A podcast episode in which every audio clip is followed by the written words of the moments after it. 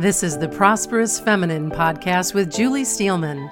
Julie shares uncommon wisdom on feminine ways of becoming fully resourced so you can help save our beautiful planet.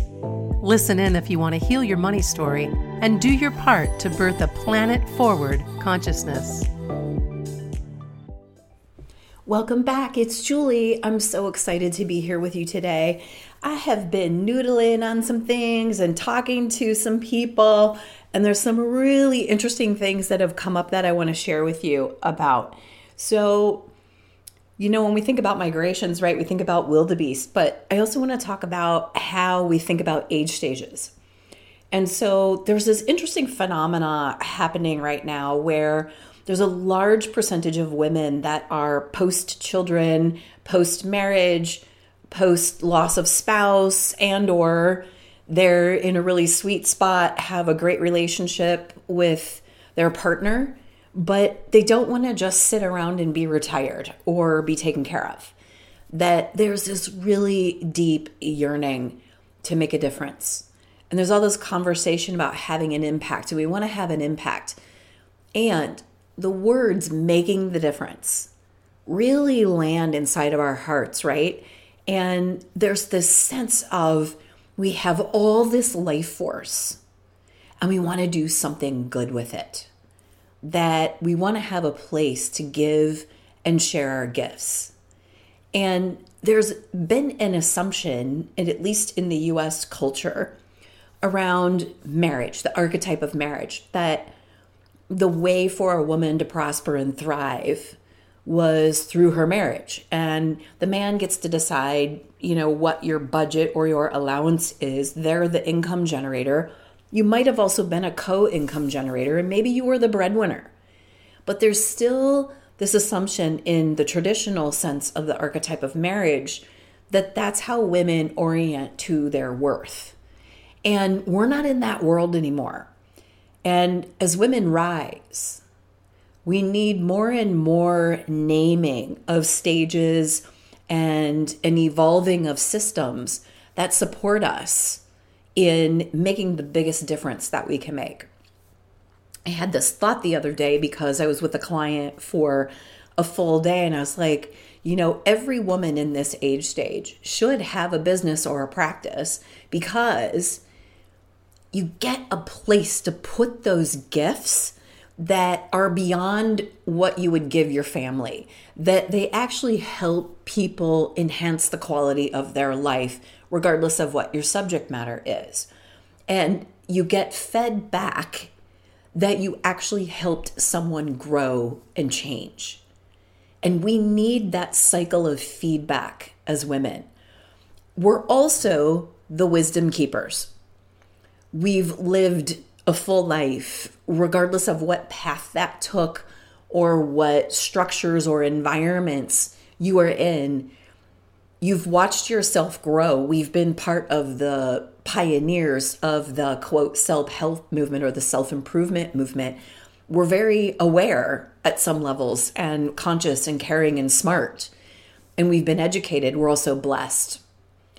And so there's this interesting thing in that old assumption of marriage lives another assumption that as soon as you're divorced or your partner is no longer living or your kids had flown the coop that you go to the you go to the crone stage and especially if you're over 50 but that's not true anymore.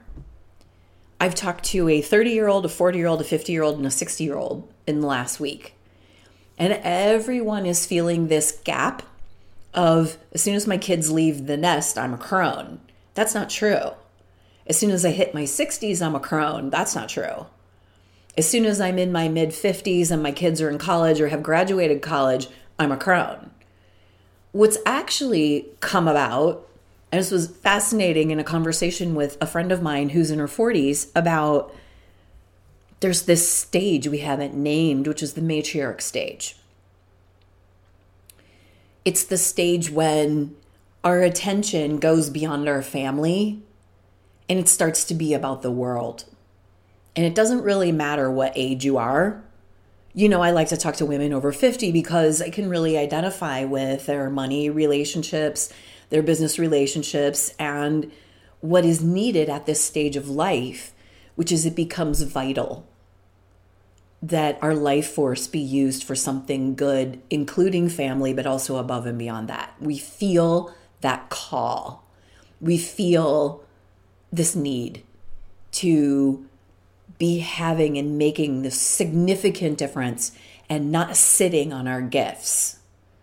You know, our mothers weren't encouraged or didn't even have the opportunity to have or indulge in a conversation called Name Your Gifts, right? So I want to talk about how we're in a migration in an age stage, right? Like we're moving into matriarch. And that's a completely different thing. And I got a lot to say about that in terms of like, for me, the elephants really model how to do sacred society and family at the same time and be matriarchs. And so there's this migration for us to become aware of and start to go, hmm, a matriarch would want to know how to make a difference. She would want to use her sage stage, her wisdom that she's been keeping, curating, and honing towards making a difference on the planet. And so there's this shift in one of the opportunities is to have a business, is to have a practice, is to put your medicine out into the world in the way that you uniquely share your gifts. I recently spoke to someone who is sitting on a whole body of work about how to master emotional triggers. Do you think we need her? Yes, we do. Like yesterday. How about last month? Right? because it's so intense right now. And like I've been saying, we are in the evolutionary stage and it's really messy and it's really chaotic. So when I look at how I'm going to refine my work and what I'm doing, I'm sitting on big cat medicine. And that medicine is for the matriarchs who are willing to migrate into that awareness as an archetype and one of the things I'm noticing, and I'm going to do some more work around this and dive deeper into it, is that there's a distinctive relationship between women's willingness to be visible with their own sacred body of work and their belief systems about money. Because there's so much conditioning and impositioning about money, right? So I'll give you one of them for me I'm I'm blessed as most of you know, I retired from corporate America at 47 financially free. And my finance I call him my finance daddy, Scott showed us how to catalyze that money and turn it into a lot more money. And so now our money my money works for me. And I don't have to do this for money. But I will tell you something. It's taken me 10 years to come to the conclusion that when my husband died, that whole entire life and lifestyle and complexities and nuances went with him because he's no longer on the planet. I had to recontext. I had to, I'm still rebuilding my life. And it's taking a while to reconnect some of the connectors that got shattered in a very long grief process. But I've been holding back my gifts, my photography gifts, my prosperity gifts because I feel like I'm already blessed. Who am I to want more? Who am I? Like it felt like a taking thing.